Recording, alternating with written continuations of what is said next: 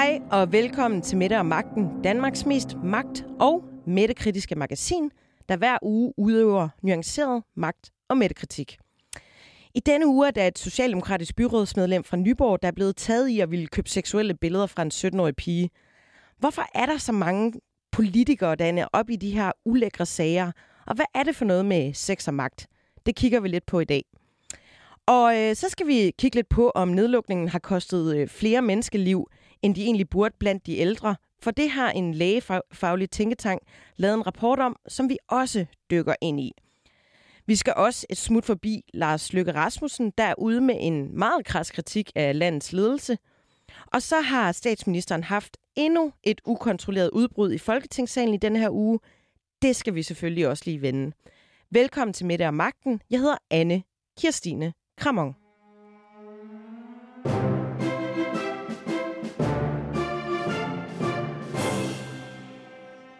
Everything is about sex, except sex. Sex is about power. Det sagde forfatter Oscar Wilde, og der er nok noget om snakken. Vi har set mange af de her seksuelle krænkelsesager i den politiske verden efterhånden. Også fra regeringspartiet, hvor der er foregået ting af seksuel karakter, der bare ikke burde foregå. I den her uge så vi så en sag, hvor et 37-årigt socialdemokratisk byrådsmedlem i Nyborg, Jesper Nielsen, har forsøgt at købe nøgenbilleder af en 17-årig pige over Snapchat. Det fik mig til at tænke lidt over, hvad delen dylen det er for noget med folk, der har magt. Hvorfor ender de i de her situationer, hvor de gebærder sig fuldstændig grænseløst over for andre mennesker? Ofte mennesker, der er i en lavere magtposition end dem selv. Torben Sangel, du er podcastvært, du er skribent for blandt andet Zetland, og du har dykket ind i det her emne, der hedder The Power Paradox. Velkommen til Midt Magten. Tak for det. Prøv lige at forklare mig og, og lytterne, hvad er The Power Paradox? Jamen, det er øh, et udtryk fra en forsker, der hedder Dr. Keltner, som er, at man som regel får magt ved at arbejde for det fælles bedste, men at man bare tit ser, at når folk de så har fået magt, jamen så misbruger de den. Og det kan man vise på forskellige måder. Det er ikke bare, fordi man kan sige, hvem er det så, der får magten? Er det så ikke bare fordi, at de er sådan, men man kan faktisk øh, sådan i eksperimentel psykologi kan man eksperimentere med at give folk sådan en, en pludselig magt, og så ændrer de faktisk adfærd lige med det samme. Øh, så når de oplever, at de har magt, så bliver de, så har de svært ved at se tingene fra, fra andres perspektiv, og de bliver mere dominerende og taler mere ned til andre, og de tager endda mere slik øh, selv fra børn og sådan noget. Det, det er nogle ret vilde resultater, der er. Der er lavet en masse forsøg på det her, ikke? hvor man kan give folk magt på forskellige måder. Man kan for eksempel sætte en gruppe sammen og sige, okay, du er så lederen, og så tror de, at forsøget handler om noget andet. Ikke? Og så handler det i virkeligheden om at studere, hvem tager den sidste småkage fra kadefadet. Og det er som regel statistisk set, øh, den har fået magten.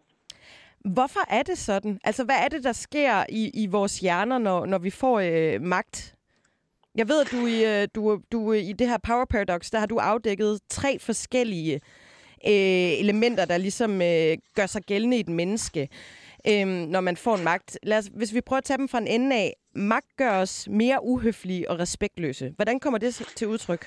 Jamen, det er jo sådan, i, i kommunikation med andre, så kan man jo jagtage sådan, øh, hvor meget man reagerer på det, den anden siger. Altså, vi har sådan noget, vi har Øh, øh, forskellige former for respons, når andre de, de siger noget. Øhm, altså, hvor lyttende er man, øhm, svarer man, siger man sådan de der øh, øh små responsord, sådan ja, nå, mm, mm, og sådan noget, eller, eller sidder man bare sådan øh, og, og modtager og gør sig egentlig klar til at sige noget. Og der er det altså bare, at man, man er mere afbrydende, man dominerer samtalen, og man undlader de her øh, responsreaktioner. Ikke? Men er det noget, der, der kommer? Jeg vi kender jo alle sammen den her type mennesker, øh, der agerer. Altså er det noget, der kommer, når man får magt, eller er det mennesker, der er sådan, og så er ja. det derfor blandt andet, de får magten?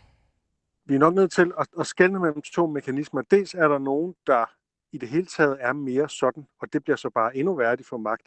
Men alle, øh, medmindre de er meget opmærksomme på det, øh, får til synlædende, i hvert fald statistisk set, øh, i højere grad sådan en reaktion, når de får magt. Og der kan også være nogle gode grunde til det, altså at, man, at det er nødvendigt at være, fordi man har fået, også fået et ansvar, så kan det være mere nødvendigt at, at være i stand til at skære igennem og, og sådan noget. Ikke? Men, øh, men det har nogle uheldige sider, ikke? fordi det er også der, vi har de dygtige øh, røvhuller, som, øh, som øh, Michael Dyrby kaldte sig selv. Ikke? Jeg kommer til at tænke på, jeg tror faktisk, det var en Lone Frank-podcast, Lone Frank, der er på, på Weekendavisen, hvor hun øh, i en af dem afdækker, at i en population, der vil der være 1% af psykopater fra naturens ja. side, fordi at vi har brug for psykopater i vores samfund til, at der er nogen, der kan træffe de beslutninger, der for eksempel betyder, at øh, vi er nødt til at sende øh, en, øh, en hær af mænd over på den anden flodbredde for at kæmpe mod den anden stamme, og det kommer til at koste for nogle menneskeliv. For det er et naboland. Ja. Jamen præcis, lige præcis.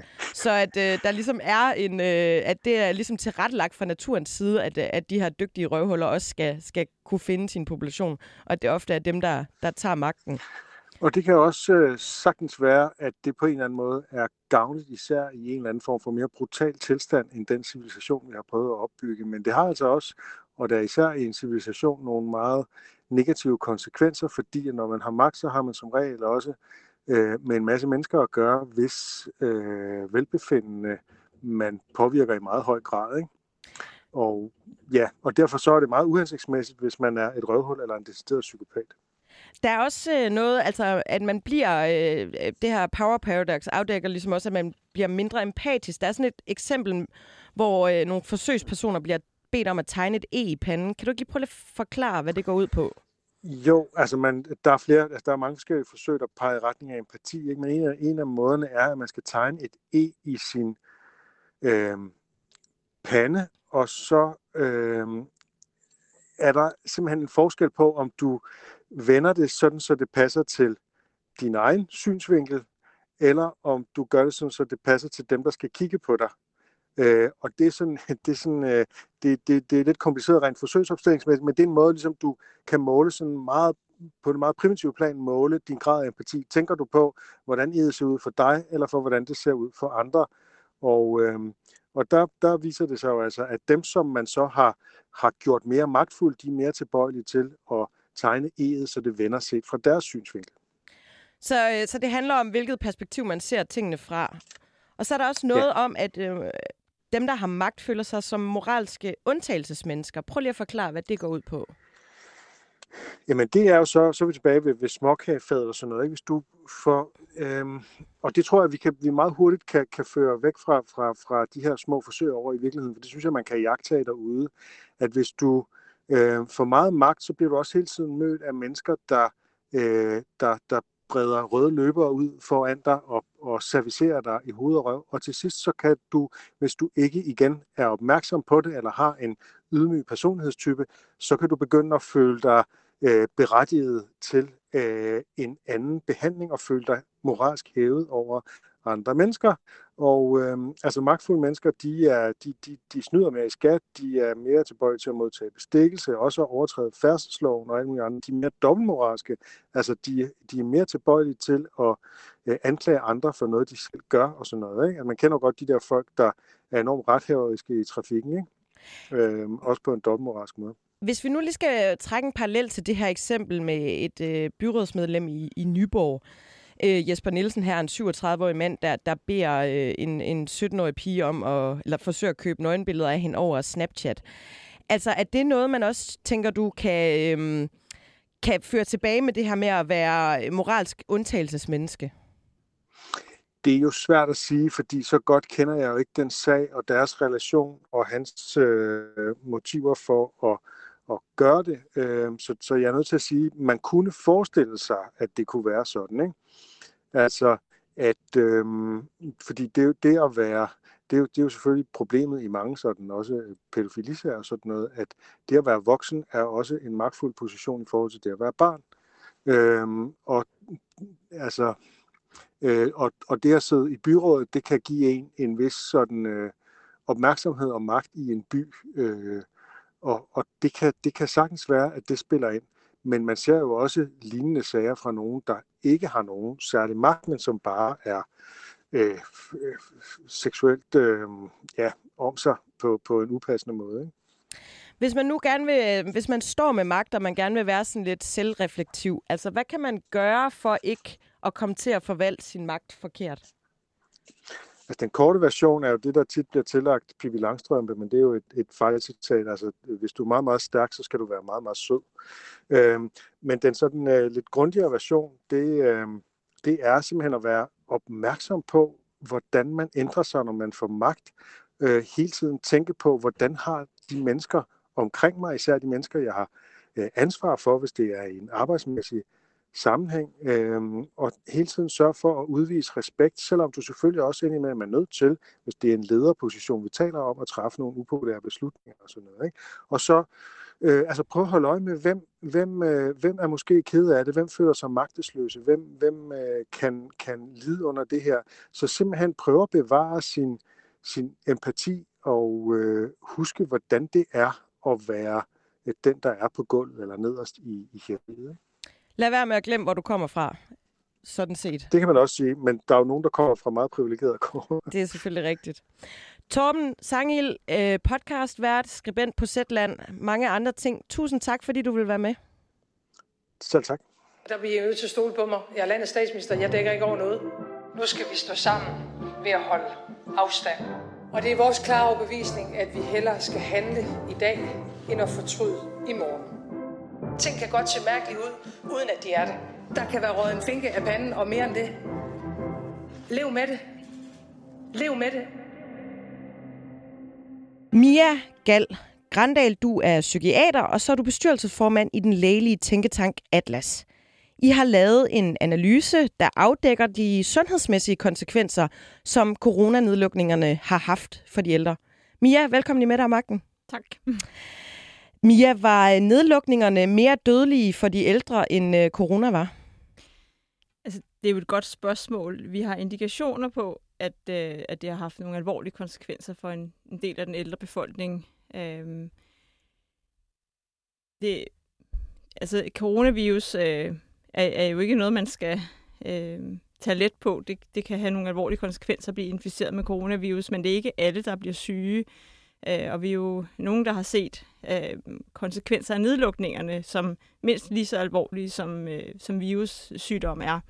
Øh, øh for eksempel har jeg selv, øh, på min, så, fordi jeg er psykiater for de ældre, har jeg set øh, de her patienter blive smittet, uden at faktisk at få nogle særlige symptomer, men at øh, få nogle alvorlige symptomer eller sygdomme af at, at være derhjemme og være ensom. Altså det her med, med ensomhed, øh, det fylder også en del i den rapport, jeg har udgivet. Prøv lige at forklare, øh, altså hvad betyder ensomhed for et menneskes sådan generelle øh, sundhedstilstand? Altså, vi er jo sociale væsener, så vi har behov for at være sammen med andre mennesker, både for at spejle os i andre, og for, altså, fordi det dækker nogle basale behov. Øh, så der er, ikke noget, der, der er ikke noget skadeligt ved at være alene, øh, hvis det er noget, man vælger eller ønsker, men hvis man øh, bliver tvunget til at være isoleret, så kan det være meget skadeligt, så det er jo, det er jo en stressende situation at være i. Så ligesom alle mulige andre stressende situationer, så påvirker det hjernen, fordi man producerer en masse stresshormoner, øh, og det påvirker hjernen, hvis man bliver ved med at være i, i sådan en stresstilstand, uanfægtet hvad det er, der har udløst det, eller hvad, hvad det er for en, en stresstilstand, så, øh, så kan det få nogle områder i hjernen til at øh, blive påvirket så meget, at man bliver syg af det. Man ser nogle områder, der faktisk øh, kan skrumpe øh, og blive mindre, hvis man bliver ved med at blive udsat for stresshormoner. Og det er skadeligt. Øh, så øh, man, kan, altså, man kan udvikle en depression eller en stresstilstand, og vi ser også, når nogen får, øh, altså, bliver psykotiske af at være alene.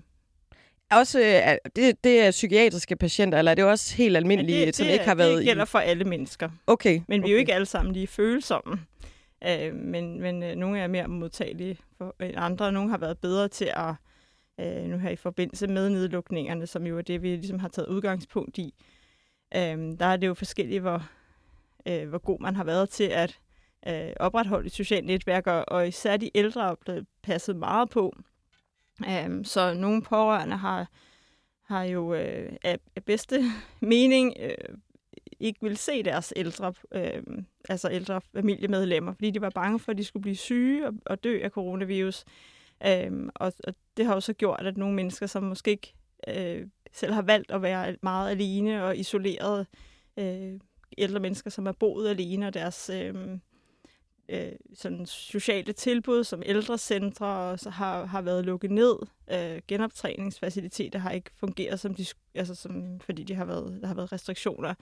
Øh, og det har påvirket rigtig mange ældre, øh, så de er blevet syge af det. Ja, for I skriver faktisk i rapporten, at øh, det her med ensomhed, det er på linje med alkohol og cigaretter, og at det faktisk er, er farligere end, end svær overvægt, sådan rent øh, sundhedsmæssigt. Øhm, kan man sige noget andet i forhold til, hvordan øh, psykiske problemer, som måtte opstå øh, i, under de her nedlykninger, kan hænge sammen med de fysiske øh, sygdomme, som, som man som oplever øh, som ældre? Jamen altså, øh, når, hvad, hvad hedder det, ja, altså der er jo en ting det her med, at man kan, man kan udvikle nogle psykiatriske sygdomme, øh, men, men det har også, vi har også set, at at, øh, at nedlukninger har gjort, at det har været sværere at komme til læge. Øh, nogle ældre har, altså man har nogle gange skulle have en coronatest for at kunne møde op. Øh, det har gjort, at, at nogle ældre har simpelthen ikke formået at kunne komme ned og få, altså det, det har været meget øh, Øh, for svært for nogen at få bestilt en test. Øh, så skal man være god til en computer, og der er sådan mange ting omkring det. Øhm, og så, så har de ikke øh, formået at komme ned og få en test, eller de har ikke haft en ny test, når de havde det dårligt. Så, så det på den måde har været sværere at komme til læge. Øhm, ja, så, så vi har jo, vi har set nogen, der så ikke øh, er blevet øh, ikke er blevet set, som de skulle. Øh, og jeg har også selv opdaget, oplevet øh, at finde en, øh, en patient på psykiatrisk afdeling, som havde haft en blodprop i hjertet. Det har man simpelthen ikke opdaget, fordi man bare havde kigget på, at den her åndenød, han kom ind med øh, muligvis drejede sig om, at han var inficeret med coronavirus, fordi testen var positiv, og glemte at, at tænke over, at det måske i virkeligheden var, fordi han havde en blodprop i hjertet, hvilket han så havde haft. Det, det, det klarede han så, øh, uden nogen vej men, øh, men, men det, øh, hele det her set op omkring øh, stort øh, ensidigt fokus på én sygdom har påvirket vores øh, vurdering af andre sygdomme, og også behandling af andre sygdomme. Så det, du siger, det er, at man har ligesom i, øh, i denne her fokus på corona, så har man glemt at kigge på, om der kunne være, være andre ting i vejen med, med de patienter, der eventuelt er kommet ind. Ja, altså, øhm, det, det er i hvert fald nogle eksempler på, at man har, at man har glemt at tænke øh, i bredden. Ja. I har, I har i den her rapport, der er I samlet nogle øh, erfaringer fra Alzheimerforeningen, Parkinsonforeningen og pårørende i Danmark og Ældresagen, Blandt andet øh, står der i rapporten, at beboere har oplevet øh, på plejehjem rigide, ulogiske og modstridende praksiser om, om mangel på individuelle vurderinger og hensyn. Hvad kunne det være? Jamen altså, der er for, altså det er jo både øh, noget ældresagen har beskrevet, og noget vi også selv har oplevet, det her med, at, øh, at de ældre for eksempel på plejecentrene, eller når de var indlagt, kun måtte have én pårørende. Det har vi også selv praktiseret på for eksempel psykiatrisk afdeling. Man kun måtte have én pårørende til at komme og besøge sig.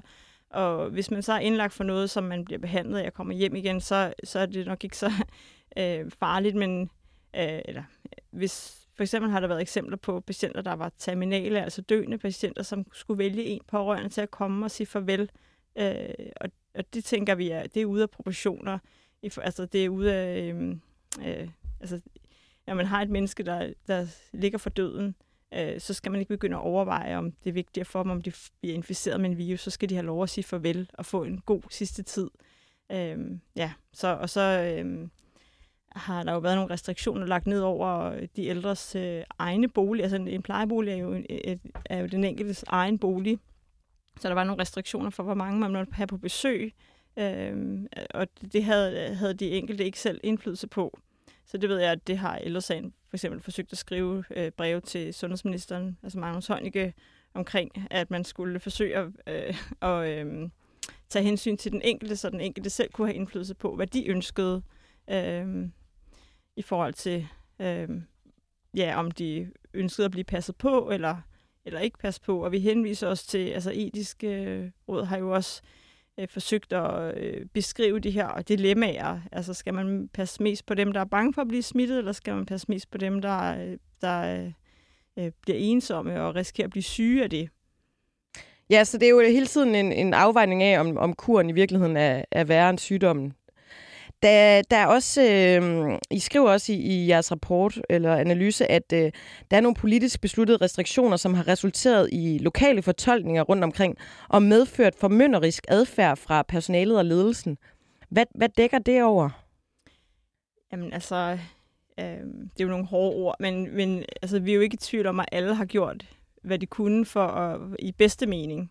Øh, men, men der har, der har, der har nogen oplevet, at de for, altså det, det er nogle eksempler, der, der står i deres øh, i ældresagens øh, øh, rapporter, at øh, for eksempel nogle ældre, som gerne vil have øh, altså gerne vil ud med deres pårørende udenfor, og så kunne, øh, så kunne vil, øh, vil personalet ikke køre dem ud til døren, eller man ikke kunne få, få besøg, eller der var ikke sådan mulighed for at øh, lave en individualiseret vurdering af, om hvad der var det rigtige for det enkelte menneske. Øh, der var det, øh, og det var svært at finde ud af, øh, hvordan var reglerne, hvem bestemte hvad, og det, er jo det, det har vi jo også oplevet i, øh, altså normalt får vi jo retningslinjer udpeget fra vores ledelse, men, men vi har tit fået ting at vide på pressemøder, og så har vi selv skulle finde ud af, hvordan skal vi så øh, fortolke det ude øh, på, på de forskellige hospitalsafdelinger. Det, øh, så, så det har vi jo også selv oplevet. Øh, jeg ved, at du har nogle forskellige øh, øh, eksempler på, hvor det ligesom er, er gået galt. I den her rapport, der kan man læse om en, en kvinde, der har haft Zoom-møder med, med hjemmeplejen frem for fysiske besøg, og så lige pludselig er der nogen, der opdager, at hun ikke har været i, i bad i øh, to måneder. Der er også øh, beskrevet, hvordan et barnebarn ikke må få lov til at sige farvel til sin, øh, sin døende mormor. Har du andre eksempler på øh, ting, man kunne kritisere i den her nedlukning? Ja, altså nu vil jeg lige understrege, det, det vi jo gerne vil, det der er vores budskab med den her øh, analyse, det er, at vi gerne vil, øh, vi vil gerne, øh, vi ønsker, at politikerne skal, skal huske at se på bredden, så man ikke kun kigger på, på virus, altså nu, nu vi havde haft en epidemi, øh, og, og der har, har man hvert fald har vi indtryk af, primært rådført sammen med folk, der var eksperter i, i, altså i, øh, virus, altså i virussygdom og hvordan virus spreder sig.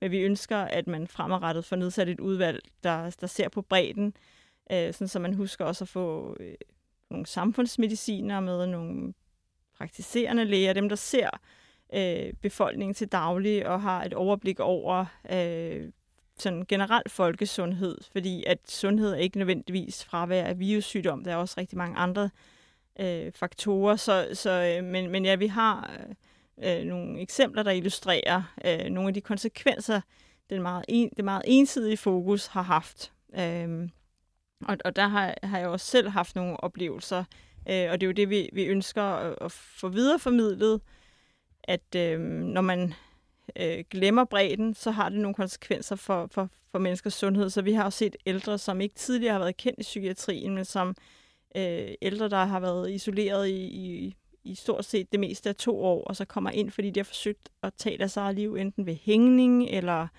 senest i dag på vej herind, så endte jeg med en kollega, der havde en, der har forsøgt at skære sig i maven. Og, altså, det er jo meget alvorligt, at man bliver så presset, øh, at man forsøger at tage sit eget liv øh, så, så havde man måske hellere taget chancen med en virus, som, øh, som for nogen øh, kan være meget alvorligt. Det skal man slet, slet ikke negligere.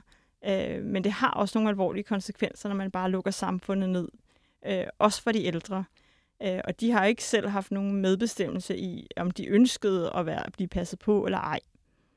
Men hvorfor har I ikke sagt noget noget før? Altså, det er, er det ikke nemt nok at udkomme med en øh, rapport her i bagkanten af det hele, hvor man lige kan, kan mandagstræne hele processen? Hvorfor ikke råbt øh, vagt i gevær? Altså, nu, den lægefaglige tænketank Atlas er nu stiftet, øh, men vi er en del kollegaer, der har forsøgt at, øh, at øh, råbe politikerne op øh, helt fra den første nedlukning. Øh, ved at skrive, altså jeg har for eksempel selv skrevet forskellige indlæg i i øh, forskellige aviser. Jeg har skrevet til statsministeriet øh, og omkring. Vi har jo også været meget optaget af, af konsekvenserne ved at øh, lukke skolerne for børns øh, øh, sundhed. Jeg har skrevet til, til øh, børne- og under, undervisningsministeren, øh, Pernille rosenkrantz teil øh, vi har, jeg har haft foretræde for epidemiudvalget øh, og forsøgt at formidle det her budskab omkring de ældre. Øhm, ja, og jeg ved, at mange andre af mine kollegaer har også skrevet til, til, øhm, til hvad hedder det, Sundhedsstyrelsen. Øhm, så så det, det, det er der mange, der har forsøgt, eller en del, der har forsøgt. Hvordan oplever du lydhørheden som fagperson, der kommer med noget øh, faktisk fagligt altså, indflydelse? Statsministeriet, de svarede mig aldrig. omkring børn og nedlukningerne, der fik jeg en mail efter lang tid, hvor at man skrev, at man ville blandt andet give penge til en ekstra motionsdag. Og det står slet ikke til mål med de konsekvenser, det har haft, at man lukkede skolerne for eksempel. Så, øhm, og i forbindelse med at for, have foretrædet for epidemiudvalget, der, øhm, altså det, det får man jo aldrig at vide, om folk lytter til en. Hvad var, øh, altså, jeg, men... altså jeg står lige, den der ekstra motionsdag, hvad var ligesom begrundelsen for, at, øh, at det var løsningen? Ja, det var, øh, jeg tænker, et, øh, en måde at formidle, at man vil give nogle ressourcer til børnene, men, øh, men, det, men det kommer... Så, så det er sådan et, vi spørger om noget, så her er noget andet? Ja, det kan man godt sige. Ja, okay. Så, øh, men, men altså omkring øh, med de ældre, der, øh, der håber jeg da, at, at øh, epidemiudvalget lyttede til det, som jeg havde at sige, og jeg ved, at, øh, at ældresagen har jo også forsøgt at, at skrive til politikerne omkring de her, øh, og det kan man læse om på deres, deres hjemmeside, øh, se hvilke breve de har skrevet til for eksempel sundhedsministeren. Øhm, mener du, at I som fagpersoner skulle have været meget mere inviteret indenfor? Altså, vil det øh, have løst nogle af de her problematikker?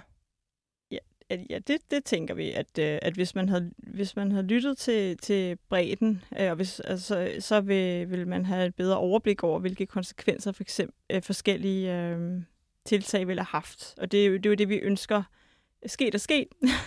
vi ønsker fremadrettet, at man, øh, at, at man husker at lytte til øh, nogle andre fagfolk, end, øh, end, end kun nogen, der har, har forstand på, på virussygdom. Tak til dig, Mia Gal Grandal, psykiater og bestyrelsesformand i den lægelige tænketank Atlas. Tak.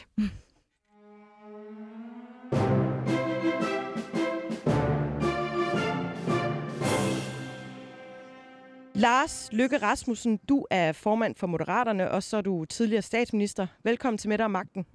Tak skal du have. Du er ude med en uh, lidt kras kritik af den måde, uh, magten forvaltes på i et interview i Information i den her uge. Lars, hvad er problemet? Ja, jeg synes, der er flere problemer. Altså, problemet er jo, at vi har en etpartiregering, og det er ikke en hvilken som helst etpartiregering, fordi det er også en ret egenrådig en af slagsen. Og, øh, og det, man kan jagtage set udefra, det er jo også, der er sket en enorm koncentration internt af magten i regeringen i statsministeriet. Statsministeriet er bygget op. Øh, det startede med ansættelsen af Rossen som stabschef, men også opnummering i al almindelighed. Der var rigtig mange, der sad og klappede af det og sagde, her kommer en statsminister, der tager magten tilbage fra øh, embedsværket. Og selv blev jeg bekymret day one, fordi vi lever i et meget, meget komplekst samfund, og, og hvis man ligesom øh, har den tilgang til det, at man tænker, at enhver detalje i princippet skal runde i en skrivebord, så, øh, så dør man på det, øh, og man risikerer at komme til at træffe enten forkerte beslutninger, eller forhastede beslutninger, eller for sene beslutninger. Og det er jo også det, man har kunnet se øh, udvikle sig, og minkskandalen er jo bare kan man sige, det mest illustrative eksempel på den her mekanisme. Men kan man ikke sige, altså, at øh, nu er der sket nogle ting her de seneste år, som, øh, som retfærdiggør den her øh, udvikling. Vi har først stået og ligget og rodet med den her pandemi, og nu står vi midt i øh, en, øh, en krig mod Rusland. Er det ikke fair nok, at der er en statsminister, der ligesom øh, øh, tager ansvaret og styringen af landet?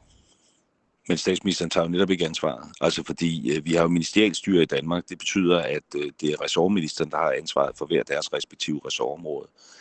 Øh, det er jo sådan formaliteten i det, som langt hen ad vejen også historisk har været en realitet. Og det, man fornemmer nu, det er, at realiteten er noget andet, nemlig at vi har statsministerstyre, ikke? at beslutningerne træffes der. Øh, og, øh, og det slår man så også for brystet på, når de er, er, er gode, og når der så er problemer, så peger man på formaliteten. Altså, jeg har ikke haft noget med det her at gøre. I må snakke med fødevareministeren. Det er jo ham, der må lade sit hoved. Når alle ved, at øh, beslutningerne de facto er truffet et, et andet sted. Og, og derfor er mit hovedbudskab i det der interview, som Information selv bad om, i en artikelserie, der handler om samspillet mellem embedsværk og politikere, at man er ligesom nødt til at vælge. Altså, øh, enten så må man jo vælge et system, hvor man har altså en meget stejl øh, beslutningspyramide, og i virkeligheden et politiseret embedsværk, øh, hvor man så skifter embedsmænd, øh, når man skifter regering. Eller også må man stå vagt om det andet system, som er det historiske danske system, hvor vi har neutrale embedsværk, og hvor vi også har ministerialstyre. Man kan jo ikke, man kan jo ikke ligesom blande tingene. Altså, det er virkelig min hovedanke. Og jeg ved godt, hvad jeg vil vælge, fordi øh, Danmark er for lille et land til at have talentmasse til, at vi kunne have sådan 1, 2, 3 øh, puljer af, af embedsmænd stående i kulissen, der kunne tages ind og ud, afhængig af, hvem der har magten for nærværende. Ikke? Så et lille land med små 6 millioner indbyggere, der er vi nødt til at stå vagt om embedsværkets integritet, at vi har et neutralt embedsværk, øh, at de er lojale, uanset hvem der har regeringsmagten. Øh, og, og det fornemmer jeg, at der ikke er en fuldgyldig respekt for i øjeblikket. Altså, ja, for du siger jo faktisk i det her interview, at det, der er sket med for eksempel mængdene, at det er personrelateret, og at hvis der havde været den tidligere de- øh, departementchef i statsministeriet, Christian Kettel, så var det her aldrig sket. Hvad mener du med det? Især det med det, det er personrelateret. Ja, altså det jeg mener med det, det er, at jeg kan jo se, øh, også på nogle af de der sms'er, der har været fremme, at der har snedet sig en, øh, en, en sprogbrug og, og dermed en kultur ind i centraladministrationen, som jeg simpelthen ikke kan genkende. Øh, Øh, og når statsministeren så bliver konfronteret med det, så siger hun med et skævt smil, øh, lev med det.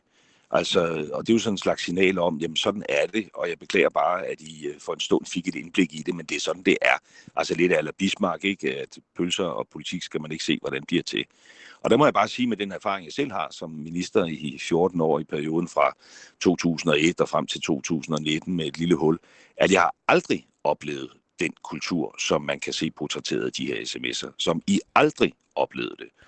Øh, og de departementchefer, jeg har arbejdet øh, sammen med, øh, senest altså øh, ham i statsministeriet, som Mette øh, Frederiksen sagde farvel til, øh, vil, vil aldrig altså øh, bruge sådan et sprog, vil, vil aldrig med sms'er diktere, øh, rulle rundt og tage ansvaret og den slags ting. Aldrig. Altså, så det er simpelthen en, en ting, du mener, der er sket i, i Mette Frederiksens uh, regeringsperiode. For man kan jo sige, at det var der selv, der havde vagten før hende. Der har ikke været nogen, hvad skal man sige, anløb til, at, uh, at der var nogle ting, der var ved at skride under dit eget, uh, din egen vagt. Jamen, der er jo behov for løbende at diskutere det der samspil med medlemsværk og politikere. Der har jo også været problemer før, det var blandt andet derfor, at vi nedsatte en kommission, som udarbejdede det her kodex for god embedsførelse øh, sådan at embedsværket oven på de sager, der har været helt tilbage fra Tamilsagen, men altså også statsløssagen og, og andre sager, havde sådan et, hvad skal man kalde det, altså et moralsk kodex at stå på og sige fra øh, over for politikerne øh, på. Øh, så, så, så det har jo været selvfølgelig en vedvarende problemstilling. Jeg synes bare, det er accelereret til et niveau, som jeg aldrig har oplevet før. Og det er også derfor, jeg øh, tør sige, at det kan selvfølgelig aldrig eftervise, fordi man kan jo ikke skrive historien om. Men, men jeg kan næsten se for mig, altså en, en Christian Kettel Thomsen kom ind på mit kontor der 10 minutter før koordinationsudvalgsmødet og sige, statsminister, der er lige en ting, vi skal være opmærksom på, ikke? inden I nu øh, bare fyrer den af og træffer en forhastet beslutning. Og det er jo de der checks and balances, øh, som på en eller anden måde er gået fløjten, og der er flere forklaringer på det. Altså, det ene er jo, at det er en etpartiregering. Det har jeg også selv prøvet, øh, og det er på mange måder en herlig ting, fordi det skaber noget mere dynamik i beslutningsprocessen, øh, at der ligesom er en boss, nemlig øh, statsministeren, og, og, og, og, og alle er der jo på hans hendes nåde. Øh, og det bliver udfordret lige så snart man har en flertalsregering, eller en flerpartiregering, fordi så sidder der nogle andre partiledere, og så er det selvfølgelig stadigvæk statsministerens prerogativ at udpege ministerne, men det sker jo i samspil med nogle partiformænd. Og allerede der, der bliver magten jo sådan lidt mindre koncentreret omkring statsministeriet. Øh, og, og der kommer forskellige vinkler på sagen. Så, så en del af det har jo at gøre med, at vi har en etpartiregering. Og noget andet øh, handler om, at den her etpartiregering, vi har, så ansynligt også har en tilgang til det at have magten som er sådan øh, meget centralistisk. Altså, jeg har været væk fra statsministeriet tre år. Jeg kender snart ikke en departementchef mere, vel? Det går hurtigt. Øh, og man skal selvfølgelig øh, være varsom med, hvad man kommer af, med af påstanden, men altså, man har sådan en fornemmelse af, at der sker en eller anden form for øh, politisering øh, af tingene. Øh, så hvis man ligesom har et embedsværk, som et eller andet sted bliver overlojalt i forhold til øh, politikerne, og politikerne de kommer fra det samme parti, og det i øvrigt også er et parti, der har sådan en centralistisk tilgang til det at administrere magten, så kommer der til at ske en, øh, en koncentration, og så kommer det til at gå galt. Og nu skal jeg ikke drage paralleller til, til, til, til Rusland øh, overhovedet, for det vil være upassende at sammenligne statsministeren med Putin. Men, men, men det er jo bare for at gøre en pointe klar. Altså, hvis man ser det, der sker i Kreml i øjeblikket, så er det jo en, øh, en, en, en præsident, som kommer til at disponere helt forkert med en Ukraine-krig, fordi han har fjernet alle dem, der kunne finde på at udfordre rationalet i at gå ind. Øh, han har skabt et system, hvor ingen tør sige ham imod. Han har fået et fejlagtigt efterretningsbillede af ukrainerne og et fejlagtigt indtryk af sit eget øh, forsvarsformåen. Øh, og det er jo sådan bare, kan man sige, fuldblåen et eksempel på, hvad der sker, når man koncentrerer magten. Og det er ikke for på nogen måde, det går ikke drømme om at lave en direkte sammenligning, det er bare for at tydeliggøre en pointe i, hvad der, hvad der, hvad der sker, øh, hvis, man, hvis man ligesom flytter sig væk fra at have et system, hvor der er transparens og åbenhed og forskellige vinkler på sagen, og nogen, der også sørger for at kaste et grus øh, i beslutningsprocessen, så den ikke kommer til at glide øh, for hurtigt fremad i, øh, i olie, øh, der selvantænder, og man sikrer, at man får tænkt sig om. Så det du vil sige, eller det du siger, det er, at det kan gå hen og blive en, en glidebane til et samfund, vi i hvert fald ikke ønsker i Danmark, den her måde at, at lede for, eller forvalte magten på. Ja, altså det kan i hvert fald ikke gå, at der er den her uklarhed, hvor man ligesom, når det passer, øh, trækker ministeriestyret frem og siger, jamen, jeg har ikke ansvar for nogen ting, det er ministerne. Øh, og når det så i øvrigt øh, passer ind i krammet, øh, så tager man ligesom hele magten omkring sin egen person og siger, jeg har besluttet, jeg har besluttet, jeg har besluttet. Ikke? Og, og, og i stor stil også omtaler sig selv i, øh, i tredje person ental. Ikke? Øh, det, der må man vælge. Altså, vi, vi er nødt til enten øh, og tage konsekvensen af det, der sker i øjeblikket, og sige, okay, så må vi indføre øh, et øverste lag af politisk udpegede embedsmænd, som øh, kommer og går med ministeren. Øh, det er selvfølgelig en mulighed, og det er der også nogen, der øh, argumenterer for. Øh, men hvis ikke man vil det, så må man respektere, at vi har et neutralt embedsværk, og så må man sørge for, at man har den her transparens og flere vinkler på alle sager. Øh, man må foretage det her valg, ikke? Altså, jeg går ud fra, at en af de ting, du, du også hensyder til her, at, at det jo er Mink-sagen. Øhm, og jeg er nødt til lige at spørge, altså er det ikke lidt for nemt at bare komme her og, og være mandagstræner? Øh, altså hvad havde du selv gjort, hvis du havde stået i den situation, som Mette Frederiksen stod i? Jamen, øh, det vil du kunne finde ud af, hvis du læser alle de klummer, jeg skrev i BT, samtidig med, at, at, at coronakrigen udviklede sig. Øh, jeg ville for det første allerede day one have prøvet på lidt stærkere i, i talesætte, øh, ligesom Sundhedsstyrelsens, øh, Sundhedsstyrelsens direktør Søren Borstrøm også lagde op til altså et proportionalitetshensyn. Øh, fordi det var ligesom hele narrativet, der blev sat dag et, der hed, at der er én sygdom, man i hvert fald ikke må dø af, og det er corona. Øh, og det hensyn står over alle andre hensyn. Og lige snart man har sat så snævert et narrativ, øh, og ikke rigtig ture minde os alle sammen om det, vi godt ved, nemlig at vi kommer til at dø, det er prisen for at få livet, øh, man kan dø af andre ting, øh, altså at balancere et hensyn. Lige snart man forlod det, altså så kastede man sig jo ind i en sluse, hvor, hvor, hvor alle beslutninger de var indimensionale, og, og så var der ingen grænser grænse for, hvad der kunne træffes af beslutninger. Så jeg havde haft et andet point of departure, kan man vel sige. Havde du slået mængden ned? Det tror jeg ikke med den viden, øh, som jeg kan se var til rådighed øh, for regeringen. Øh, fordi nu er der jo sådan en, en, øh, en, øh, en, altså man kan jo ikke se deres bagdel for bare fodzoner, som de løber ikke alle sammen. Men når man læser nogle af de papirer, som blev lagt til det her særlige covid-19-udvalg, som i virkeligheden er regeringsøkonomiudvalg i sådan en øh, lidt øh, større øh, udgave, Øh, Øh, der ligger et notat, som er flere uger øh, før det her skilsættende koordinationsudvalgsmøde. Der kan man nede i det notat se, at der er grundlovsproblemer. Øh, det kan man, altså, men det har de så ansynligt ikke læst. Øh, det er den ene ting, og man kan jo også se, at den rådgivning, der har været fra Statens Serum Institut, den har jo ikke været så fuldstændig entydig, som, som det, der blev lagt frem.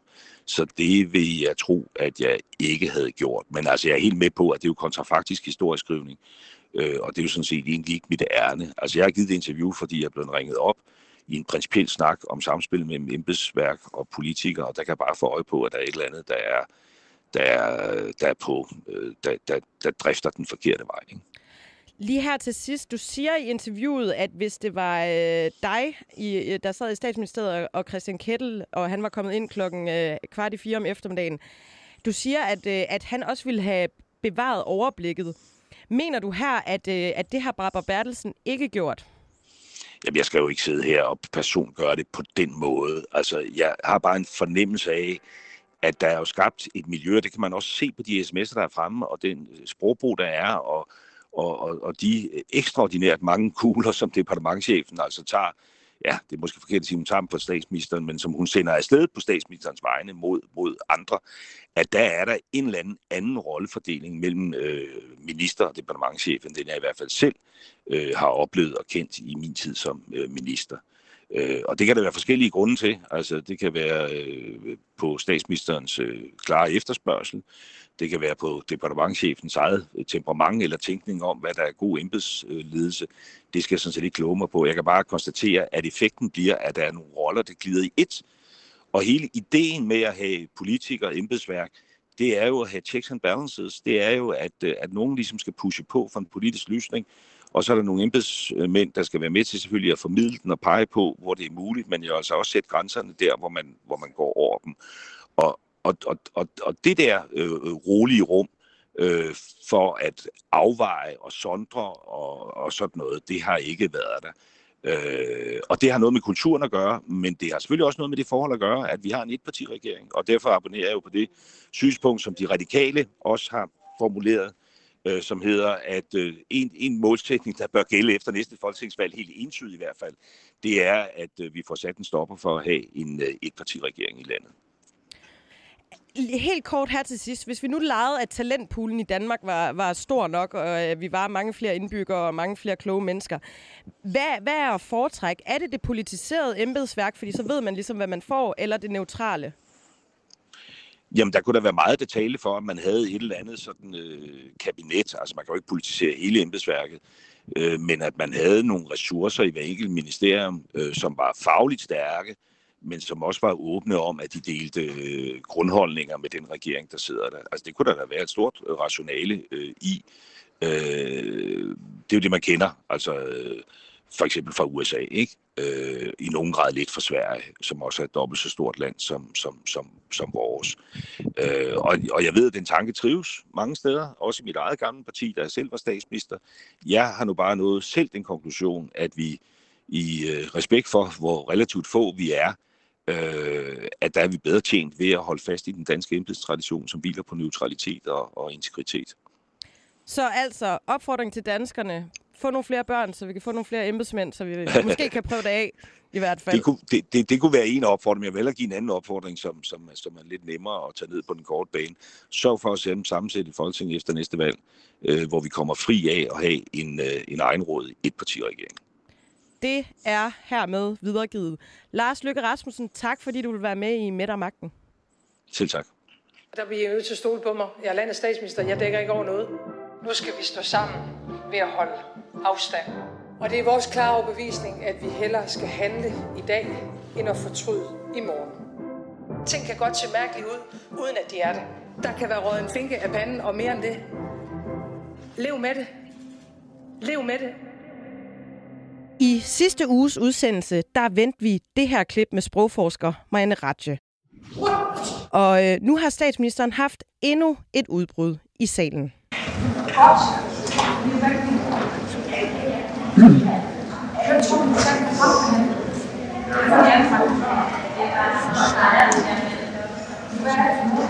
Peter Astrup, du er politisk journalist på BT, og du var faktisk til stede, da det her løb af staben den anden dag. Øhm, lyden er en lille smule dårlig, men det, der sker, det er, at Mette Frederiksen hun bliver irriteret over et spørgsmål fra Frigrønnes leder, Sikander Siddiq, om øh, han stillede om den her skatterabat, som øh, Aalborg Portland har fået. Øhm, prøv lige at, at, at køre os igennem. Hvad, hvad sker der nede i salen? Hvad oplever du? Jamen altså, der er jo spørgetime om tirsdagen, og øh, alle partilederne kommer og stiller spørgsmål til Mette Frederiksen om alt muligt. Og for tredje gang den dag, så får hun spørgsmål om Aalborg Portland, som har fået en øh, klækkelig miljørabat, selvom jeg tror, det er en af Danmarks, hvis ikke Danmarks største CO2-udleder. Og, øh, og i løbet af den time, så bliver Mette Frederiksen, synes jeg, synligt mere og mere irriteret over, at hun får det der spørgsmål. Det rammer hende jo også hårdt, det kan vi vende tilbage til, hvorfor det er. Og så øh, brokker hun så bliver ganske sur på Sikander Siddiq, som så stiller sit sidste spørgsmål om noget helt andet end Aalborg Portland, nemlig om øh, noget om Israel og alle de, den ballade, der har været dernede, og nogle sårede øh, civile palæstinenser foran Al-Aqsa moskeen og sådan noget, og spørger så, om ikke Mette Frederiksen vil fordømme den hårdhændede behandling af Palæstina, eller palæstinenserne. Og så rejser hun sig så op igen, og nævner ikke hverken Israel eller Palæstina eller noget som helst med et eneste suk, men begynder igen at snakke om det der Aalborg Portland og spørger sådan nogle retoriske spørgsmål til Sikander Siddiq om, hvor tror han pengene kommer fra, og hvem skal betale sygeplejerskernes løn og alt sådan noget der, hvis altså man skulle lukke Aalborg Portland. Og der så står han lidt der som sådan en Altså lidt som sådan en, en lille dreng, der bliver forladt på S-togstationen, uden sådan rigtig at vide, hvad der foregår, ikke? og ser helt forbløffet ud og slår ud med armene og griner lidt. Umiddelbart efter det, så stopper spørgetimen. Henrik Dam Christensen, Folketingets formand, siger, nu er spørgetimen slut, og vi tager en pause. Og så rejser Mette Frederiksen sig op og, og begynder at gå rundt om sig selv og, og bande, og, og ikke bande, hun siger ikke grimme ord, tror jeg, men, men altså i hvert fald råbe op og, og vrisse og være vred og sådan noget, og sige sådan noget som, øh, det er jo vanvittigt, og, og, øh, og, og hvem tror du betaler for kraftbehandling i det her land, og, og, og alle de anbragte børn, og hvem skal betale for folkepension? Altså du ved, sådan udbrud, som ligesom er til alle og ingen samtidig. Lidt ligesom hvis du står Er der nogen, en... der reagerer på det? Er der Så nogen, der der svarer er nogen, der hende? sidder og kigger lidt og smiler, og, sådan noget, hvor hun sådan lidt får, hun får øjenkontakt med Pia Olsen Dyr fra SF, for eksempel, som sidder der og strikker og smiler, og ja, ja, jo, jo. Og Mona Jul fra De Konservative kommer gående over og skal tale med Kåre Dybvad på et tidspunkt. Og, øh, og, øh, og går en stor bue udenom, som om Mette Frederiksen var sådan en lænkehund, der stod der, og så sådan rejser hånden lidt op og siger, jeg går altså lige over i løvens hule, og sådan, og hun er godt klar over, der er Der var lidt dårlig miner, stemning ikke? over der er det lidt, hjørne. Der er, lidt, der er lidt dårlig stemning. Øh, altså det var lidt ligesom, du ved, hvis man bliver sur på en tennisbane, når man slår den i nettet og sådan noget, og står og så siger til sig selv, øh, ej, det er for dårligt, og noget skidt og noget møg og øve og sådan noget, ikke? Så det var lidt så hende selv, hun råbte til, eller hvad? Nå, men jeg tror, hun var, hun var jo sur over at blive udfordret på Aalborg Portland-balladen. Og måske det var hun var, Sikander var den tredje den dag. Og hvis man skulle sige, jeg snakkede med Sikander bag, jeg synes ikke, at jeg forstå, hvorfor hun lige blev så sur på ham. Måske var det, fordi han, han kaldte det for en forureningsrabat. Det havde de andre trods alt ikke gjort. Og måske var det bare, fordi det var tredje gang. Men altså, Aalborg Portland rammer jo Mette Frederiksen hårdt, fordi det var ligesom hendes første mulighed for at vise, at hun var grøn, før hun var rød. Altså den her parole, som hun ligesom indførte i februar måned, hvor de har haft svært ved at sige noget om, hvor er det lige, du er grøn, før du er rød, og har der været nogle eksempler på det, og har der været nogle eksempler på det tidligere? Det har de bare sagt, nej, det ved jeg ikke rigtigt, og måske har vi hele tiden været sådan her og sådan noget. Endelig kommer der noget, en, en relativ øh, lille virksomhed faktisk, med 350 ansatte, som pludselig får en kæmpe miljørabat, selvom den sviner helt vildt. Ikke? Og det er sådan en gammel socialdemokratisk KFA, den der Aalborg Portland. Hun kommer selv fra Aalborg og sådan noget. Så kaster man den lige, lige ud til al den dårlige publicity, der er derude, hvad angår at være rød, før man er grøn, og ikke omvendt. Og, og så tror jeg simpelthen bare, at hun blev presset af det. Altså, det er jo svært at sige, hvad der foregår, når folk tænder af på den måde, men, men hun blev tydeligt sur. Altså. Altså, jeg tænker lidt, hun er jo normalt meget kontrolleret. Vi har set en enorm kontrolleret øh, øh statsminister tone frem under hele øh, corona, og også øh, her i- med Ukraine-krigen øh, eller krisen. Nu er hun så kommet med to mærkelige udbrud nede i Folketingssalen på, på et par uger. Er der sådan et eller andet, er hun ved at være lidt i underskud? Er hun øh, ved at være en lille smule metaltræt? Kan det være det, der er på spil? Altså, det er svært at sige. Jeg talte med... Øh, jeg, jeg tror personligt, at det der what-udbrud, hun kom med over for Søren Søndergaard i salen, der tror jeg jo ikke, hun mistede besindelsen, eller blev vred, eller et eller andet. Det kan godt være, hun blev overrasket, men der tror jeg også, hun, hun siger what, for som sådan en politisk statement. Hun er godt klar over, at nu skal vi diskutere noget, og, og, og så kommer Søren Søndergaard måske også lidt op og stege. Det tror jeg, hun var ret kontrolleret omkring, faktisk. Og her tror jeg, hun mistede besindelsen. Om hun på en eller anden måde er presset særligt i øjeblikket, eller andet, det ved jeg ikke rigtigt. Men altså, jeg, øh, jeg har også talt med klippet med, med den politiske kommentator, Søs Marie Seup, som jo også er enig med mig i, at her mister man besindelsen, her mister hun besindelsen. Om hun lige er mere presset i øjeblikket, end hun plejer at være, det ved jeg ikke. Altså, man er jo tit presset. Vi ved jo fra hendes generelle blad, at, øh, altså, at der har været nogle øh, ledelsesmæssige problemer med nogle, da hun, både da hun var beskæftigelsesminister og justitsminister, at der har været nogle, nogle overfusninger, der har været nogle, øh, nogle øh, ansatte i ministeriet, der simpelthen ikke kom med til møder, fordi at øh, embedsværket ville ikke øh, have, at de skulle overfuses. Der har været i... Øh, i øh, Justitsministeriet, hvor alle de ansatte mødte op klædt i sort og, og nægtede at tale til hende i 24 timer på grund af hendes øh, ledelsestil. Er det den øh, Mette Frederiksen leder, vi ser vende tilbage? Altså, øh, sådan tolkede jeg det, da jeg sad der. Jeg var den eneste journalist, der ligesom sad op på tilskuerpladserne. Og det var ikke bare sådan dengang i Beskæftigelsesministeriet, at der var nogle problemer. Altså, de menige medarbejdere og ledelsen derovre lavede en aftale om, at de menige medarbejdere skal ikke tale med Mette Frederiksen, fordi at de føler sig så dårligt behandlet overfor en. hende. Så der skal altid være en leder til stede. Det siger jo noget om ens stil og ens måde at agere på. Og så flyner hun så også ud her i, øh, i Folketingssalen. Så hun har jo temperament. Ja, hun er meget kontrolleret, og hun er meget styret, men, øh, men, men det, hun har klart temperament. Det Helt kort her til sidst. Kan vi forestille os, at nu ser politiske modstandere, okay, der er hul igennem. Hvis vi lige øh, øh, trykker hende lidt på maven, så kan hun komme til at lave flere af de her øh, scener, så det simpelthen bliver et, brugt som et øh, politisk redskab til at udstille hende. Det tror jeg faktisk øh, ikke. Jeg tror faktisk, hun, hun kan være ret kontrolleret en gang, men også styr på de der ting. Og jeg tror heller ikke nødvendigvis, det skader hende at vise følelser. Øh, jeg ved ikke, om det her tilfælde gør, men, øh, men jeg tror, der er forståelse for meget hendes ledelsestis, for hendes egne vælgere i hvert fald. Peter Astrup, politisk journalist på BT. Tusind tak, fordi du vil være med i Midtermagten. Det var så lidt.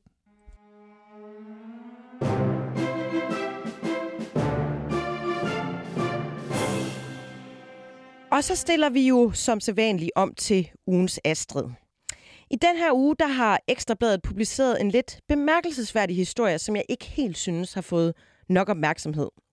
For øh, sidste år, der hængte tre demonstranter under en Men in Black demonstration mod øh, coronarestriktionerne en dukke med Mette Frederiksens ansigt op i en lygtepæl. Dukken havde et skilt om halsen, hvor der stod, hun må og skal aflives, altså en reference til minkaflivningerne. Men Ekstrabladet kan afdække, at politiet ikke vil oplyse, hvem der står bag anmeldelsen af de her demonstranter.